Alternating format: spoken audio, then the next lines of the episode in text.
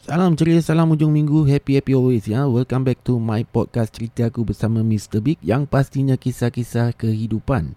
Kali ni aku nak kongsikan sebuah pengalaman dari seorang teman. Actually aku nak jumpa dia, nak interview dia. Tapi memandangkan dia madang busy je eh.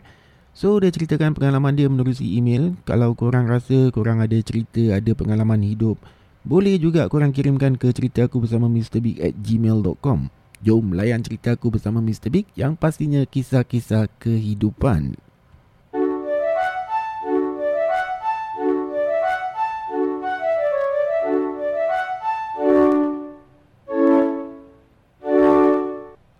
Okey, cerita ni dikongsikan oleh seorang teman aku katanya di sini. Salam Mr. Big. Waalaikumsalam.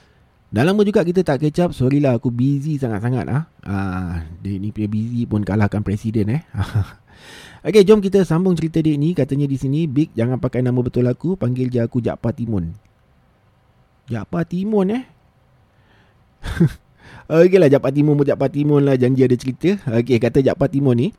Mak aku ni, Big, ah, dia ni seorang yang negi lah. Dia suka belitir. Ah, yelah, dia ni single mother kan.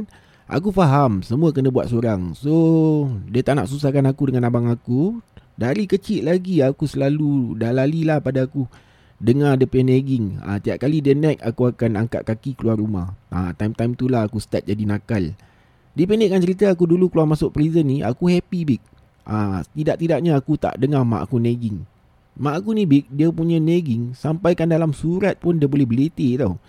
Ha, Aku pernah dapat surat dari dia Dua page belitikan aku Apa kau nak jadi ni ha? Keluar masuk jail ha? Kau nak jadi sampah masyarakat ke Yelah tapi itu semua kerana dia sayangkan aku kan Mak mana yang tak sayangkan anak Hmm itulah dia Cakap pasal mak tak sayangkan anak Teringat pula aku dekat arwah mak aku Nah, kalau arwah mak aku pula masa aku first time dalam prison eh.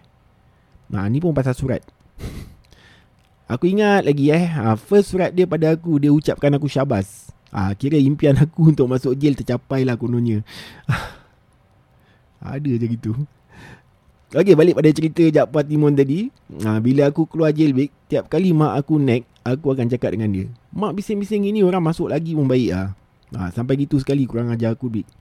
Ha, tapi mak aku ni steady je. Ha, pada dia macam tak ada apa-apa gitu kan. Ha, so dia ni steady kacang. Dia cakap, nak masuk-masuk lah. Yang rugi kau. Nak aku call polis sekarang. Tangkap kau. Pandai pula tu eh. Mak dia counter dia balik eh. Tapi macam mana pun aku sayang mak aku big. Ah, tak percaya korang try lah maki mak aku. Tak payah pukul, maki je. Tengok aku tumbuk ke tak. Bila anak mana yang tak sayang mak kan. Hmm. So Alhamdulillah big. Kau pun tahu kan aku dah tak masuk jail lagi. Ah, bila aku dah tak mabuk-mabuk. Ah, mak aku pun dah kurang lah belitir dia. Dah kurang nagging dia. Ah, dia pun dah tua sekarang ni. Ah, inilah masa-masanya untuk aku jaga dia eh. Okay lah big. InsyaAllah one day kita meet up uh, maybe aku boleh kongsikan pengalaman-pengalaman yang lain. Itu pun kalau kau sudi eh. Eh mana tak sudi je. Uh, kau take care bro. Yes, you too bro. Stay safe, avoid the avoidables ya. Okay. Itu dia kisah ringkas dari Jakpa Timun. Uh, Alhamdulillah eh. Sekarang si Jakpa Timun ni pun dah jadi businessman. Hmm. Tapi itulah. Banyak-banyak nama Jakpa Timun eh. Jakpa Timun yang dipilih. Okay, cakap pasal businessman. Ramai eh kawan-kawan aku yang dulunya nakal dah beralih ke arah bisnes. Ada yang buat auction. Ada yang jual kereta. Ada yang jual health product. Uh, malah ada juga eh yang dah ada kedai sendiri pun. Uh, mudah-mudahan semoga dipermudahkan segala urusan-urusan kurang. Semoga sukses selalu okay guys. Uh, so pengajaran dalam podcast ni hmm, untuk diri aku sendirilah eh? Untuk diri aku juga. Kalau boleh jangan jadi nakal lah. Ha, mana yang dah pernah nakal tu jadikan dia satu pengajaran satu iktibar satu pengalaman hidup eh? Hmm. so balik pada bisnes actually bisnes ni banyak cabang bisnes yang boleh kita ceburi eh? Ha, contoh. Ada seorang kawan aku ni ha, otak dia ni kata nak kata penipu tak eh penipu lah penipu jugalah eh otak dia ni Ha, tapi pada aku macam seriously memang otak dia ni bijak laksana bentan lah orang kata. Korang imagine. Dia ni dulu pernah beli surah Yasin tau. Ha, Yasin, surah Yasin ni. Ha, dia beli dekat Johor, dekat JB Lakin. Satu surah Yasin ni 50 sen duit Malaysia. Tapi in bulk lah. Dia beli banyak-banyak tu kan. Ha. So dia bawa balik Singapura. Dia pergi ketuk rumah orang. Konon-konon door to door lah tu. Hmm. Dia pergi pasar gilang, dia pergi masjid-masjid. Ha. Ada kali dia pergi kubur. Eh, dia kasih. Dia kasih tau surah Yasin tu. Ikhlas katanya. Ha. Kalau orang Singapura ni dengar ikhlas, paling-paling pun orang akan kasih 2 dolar. Tapi korang imagine eh, kalau orang tu kasih dia 50 sen sekalipun. Dia dah balik modal je. Dia beli 50 sen duit Malaysia. Dia dapat 50 sen duit Singapura. Ha, tapi dia ada cakap lah. Ada juga yang orang tak bayar. Ha, dan namanya ikhlas. Tak bayar lah kan. Ha, so tapi dia cakap. Tak apalah. At least dia dapat pahala sedekah. Ha, kau. Ha, nampak dia game. Ha, bila kita bersedekah ni rezeki kita akan makin bertambah, akan makin luas. Okay?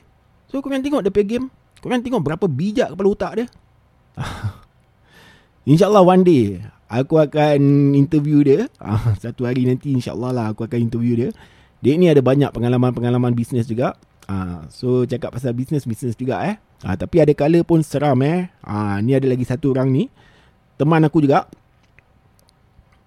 Dia sewa warehouse untuk jadikan ala-ala kedai runcit gitulah. Ha, so dia pernah cerita kat aku. Masa tu dia seorang-seorang dekat kedai.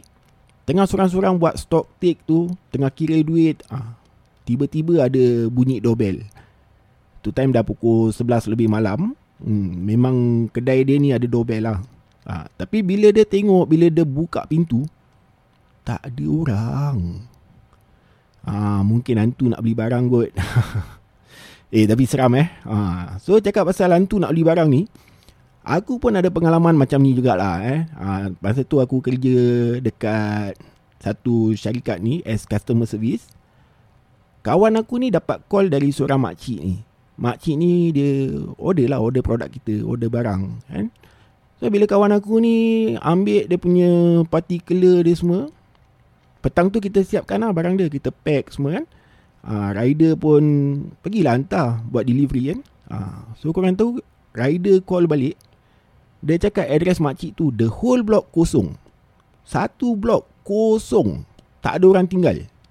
Uh, kalau korang nak tahu ada satu ke dua blok lah yang abandoned dekat Sims Avenue.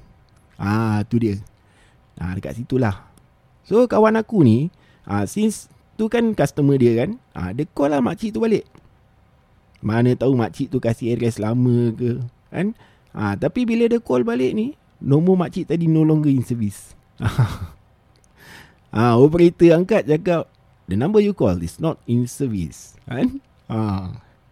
So sampai sekarang kita tak tahu Siapa makcik tu. Ha, Agak-agak kurang. Ha. Okay lah guys, aku rasa aku stop menyanyi buat kali ni Sampai kita bertemu lagi di episod seterusnya eh. Okay, so kepada korang semua yang ada pengalaman-pengalaman cerita-cerita yang nak kongsikan kepada aku Boleh saja email ke cerita aku bersama mrbig at gmail.com And sampai kita bertemu lagi, adios amigos, bye-bye